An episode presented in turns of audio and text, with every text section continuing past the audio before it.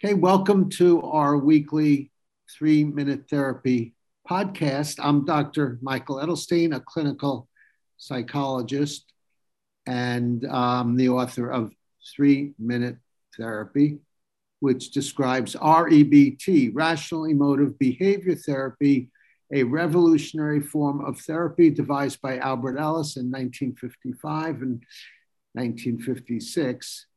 And it changed the course of the psychotherapy movement at that time, which was more psychoanalytically oriented, where you talk about your childhood and your crazy parents and your upbringing, whereas Albert Ellis brought it into the modern age, and that says that our thinking comes, our emotions come from our thinking, our ideas about events, not directly from events.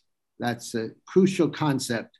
Our thinking about events causes our emotions, not events themselves. That was first stated by Epictetus and other Stoics um, around, I think it was around 100 BC or 100 AD, around that time. And uh, we use rational emotive behavior therapy based on that. And the idea is our emotions come from a particular type of thinking, and that's thinking in terms of demands must, should, supposed to's, have to's. There are three main demands a demand on oneself, which says that because I prefer to do well and get approval, therefore I absolutely must. And if I don't, I'm a loser. Because I prefer you to treat me well, therefore you absolutely must. And if you don't, you're no good. And the third area is on the conditions of one's life, which says that because I prefer my life to be fair, easy, and hassle free, it absolutely must be that way. And if, if it's not, it's horrible, awful. I can't stand it. And I might as well just kill myself to put an end to it. So we help people identify their must, their demands, their irrational beliefs, and teach them how to uproot it and teach them to be their own therapists because that's all there is to it. It's not so complicated. You don't need a PhD in psychology to help yourself and help others using this simple but very powerful theory. Today, I'm joined with our technical engineer, Chris Rossini, and our special guest, Majid Benes, for a second appearance. And Majid, I think you're going to tell us about how you used REBT with marriage issues. Is that correct? Yes, thanks for having me. Uh, well, how my wife used REBT for helping out the marriage because I've been using REBT for since I met you over almost 11 years ago. And uh, I got the the concept and I'm practicing and practicing. Although as a human being, I felt sometimes to not practice and then I'll I'll taste it again and then I go on back on track. But uh, my marriage, the, the, how we will, excuse me, how it got better because my wife finally, after years and years of giving her the book and stuff, she got the concept of what is the must and she understood that change in your thinking not by pretending or thinking about you know, do yoga or whatever but disputing your thinking which is why am i angry? Because my house for example must be clean.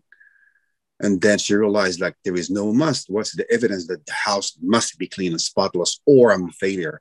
How does it make you a failure if the house is not clean? So she understood the concept she, she started practicing. And one of the things that attracted her more is that when we start going to the mosque uh, she really realized i mean evening after evening with the our equivalent to the priest the imam what's written in the quran that you're an imperfect human being no matter what you're to mess up. You're never to be perfect. You were born to mess up and make mistakes and that is extremely similar to REBT teaching and that attracted her more to do more exercise on REBT and realize that no matter what you do, you're an imperfect, fallible human being who's going to mess up and do mistakes. And you're born and made and created to do mistakes. Exactly, exactly. Very, very good. So when your wife recognized that she's not a failure because the house is not clean, she was able to see the difference, a crucial difference between rating her behavior. Her behavior wasn't up to par because the house wasn't clean as she wanted it to be, but that doesn't make her her being her personhood worthless or a total failure. So that sounds like she got that insight, and uh, that helped dramatically in your marriage. Is that right? Absolutely, it helps a lot. Sometimes I tell her, let the house be. One of the main problem we had is that her anger comes from the must that she didn't recognize for years, which is I must be the perfect mother and wife, and house must and then I help her by saying, you know what, let's leave the house messy for three days. What's going to happen? What, how does it make you? What does it make you? Are you a failure human woman? You're a good working woman, good hearted. You have, you love your children, you love your husband. It's just dirt on the floor. Doesn't define you who you are. Right. And she's not realizing it. And also, I want to point out something that to everybody who's listening and watching this video, what attracted again my wife to REBT is that for the first time, she's 49 now in her life, that uh, a therapist argued with her in a good way, did not hand her a tissue and said, mm, Your kitchen is dirty. How do you feel right now? Uh, oh, does it remind you of your mom? The divorce? She's like, Wow. Dr. Adelstein said, So what? Okay, the house is messed up. So what? What does it make you? And then she started realizing that, wow, for the first time in her life, this, this, is her, this is her words. I've been really put on the spot because all that BS of Freudian psychoanalysis that did nothing for her for years, nothing. But oh, tell me about your childhood. Mm, the house is, I mean, must be failure as your mom. Anyhow, let's just want to share that with you. Right, right. And it was my recollection, actually, that for many years, you would, while she was seeing a psychoanalyst, you would try to straighten out her thinking, and and you got nowhere. But it, but you persisted, and persisted. Uh, and finally she saw the light. How did that? Was there some turning point or some crucial thing that led her to change her idea about what causes her problems, or was it a slow process? it was a very slow process because since I've been, I mean, so you over 10 years ago, I gave her the book. She read it, the book. That's what really was, but she didn't get it. Then she starts seeing other BS therapists. And also, everyone is talking about childhood and blah, blah, blah. Nothing helped. Books, nothing helped. And then it said, "We, well you know what? Why don't you see Dr. Adelstein one more time? Give you, you know, just go see him and that was it. It was the slap in the face, like, whoa, I woke up. Yeah, yeah. Yeah. Well, it was really slow. Pro- I would say it was a slow process. It was a very slow process. Yeah. Um, yeah. Yeah. Yeah. Uh, let me introduce our latecomer here. Uh, this is Mick Berry. He's my co-author in the book Stage Fright and uh, a usual partner on our Three Minute Therapy podcast. Mick, did you want to put your two cents in there? Uh, sorry I'm late, Majid. Time is away from me. Um, yeah, what you're describing is something I've heard quite often. And it's why Albert Ellis started doing rational, at the time he called it rational therapy, then rational emotive therapy, and then rational emotive behavioral therapy. But yeah, th- I know people that have been involved in psychoanalysis for decades and decades, and they're just as screwy as they ever were. Uh, yes. It doesn't cut to the chase. It's how we think about things. It's not the things that happen to us. It's how we think about them that disturbs us or helps us. We can be self defeating or self helping, and it's all based on how we think about the event. Yeah. Albert Ellis used to say to clients who came to him and they told him he was, they were in therapy for a while uh, and usually it was psychoanalytic therapy at that time. And he would say, that made you worse. So not only does the psychoanalysis and talking about your childhood help, but rather it reinforces the uh, unreasonable idea that it's your childhood or any situation that causes your emotions rather than your thinking. Okay, any Majid, did you want to say anything uh, to wrap up, or Mick, did you? Majid? No, to say something, I, as a big like a fan of REBT that changed my life uh, in terms of OCD, as we had a couple episodes before. It's really important when I talk to my friends to introduce REBT, although it's really old. I mean, not that old, but it's from the 50s. Nobody has an idea that it exists because of the messed up therapy out there. that uh, I do, I try to say that change your irrational thinking because most of my friends, when I say change your thinking, they think pretend with blue water and blah blah blah blah. But that's not REBT That's disputing your thought. Right. Good point. Good point. Yeah. Yeah. Yeah. Yeah.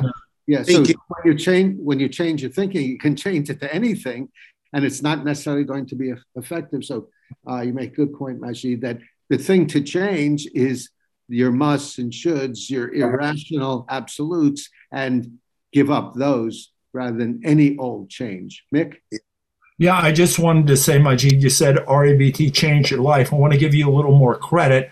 You changed your life. REBT doesn't change anybody's life. REBT simply provides somebody with the tools so that they can change their life.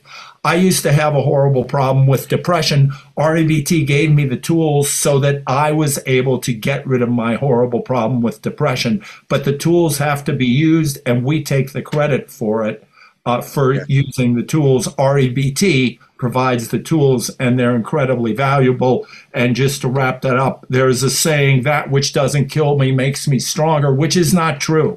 No, that which doesn't kill me does not make me stronger. I make myself stronger by viewing the adversity in a self helping rather than self defeating way. The way I think, thinking rationally, makes me stronger. Yeah, yeah, good points. And along those lines, Mick, uh, when a client thanks me for all their improvement and helping them, I say, well, you deserve most of the credit because you worked at it. And I just gave you some tools and some perspectives to go toward, but you, you're the one who did it. And along with practice, I want to say that this really is not a REBT, and what we're discussing here is not a silver bullet. It's not one trial learning. It involves continually questioning, challenging, identifying your musts and shoulds, because as humans, we easily uh, escalate our preference into, into musts and shoulds. That's the way our brain works. So it's a lifelong discipline. So keep working at it, keep practicing, as Majid has done. And um, and uh, I'm sure Majid, one of the reasons why overall you're doing much better, probably imperfectly, but overall is because you keep working at it. Is that right, Majid? Yes, absolutely. Practice, practice, maintenance. I call it maintenance. Yeah, yeah. good, good. good. And I just wanted to throw in it does take continued practice, but it gets easier and easier to do. We become more facile at applying it. It's true. Yeah. Yeah, as we as we apply it, we see the different ways to apply it and the different subtleties. Then normally we tend to get better. But uh, I don't think there's a perfect cure. We're all imperfect humans who act and think imperfectly. Okay, thank you very much, uh, Majid. Thank you. thank you. Thank you for having me again. Yeah, yeah, it's good to see you again. Maybe you can develop some new problems that you can come, on to discuss. and uh, thanks, Mick, and thanks, Chris Rossini, our tech engineer. If you have any comments about this podcast, please leave them below and give us a thumbs up if you liked it. Donate to Patreon to help support us. If you'd like to be a guest, Majid survived a second time, so being a guest is not lethal. If you'd like to be a guest, let know. And uh, tune into the Three Minute Therapy podcast every week to stay on the rational side of life.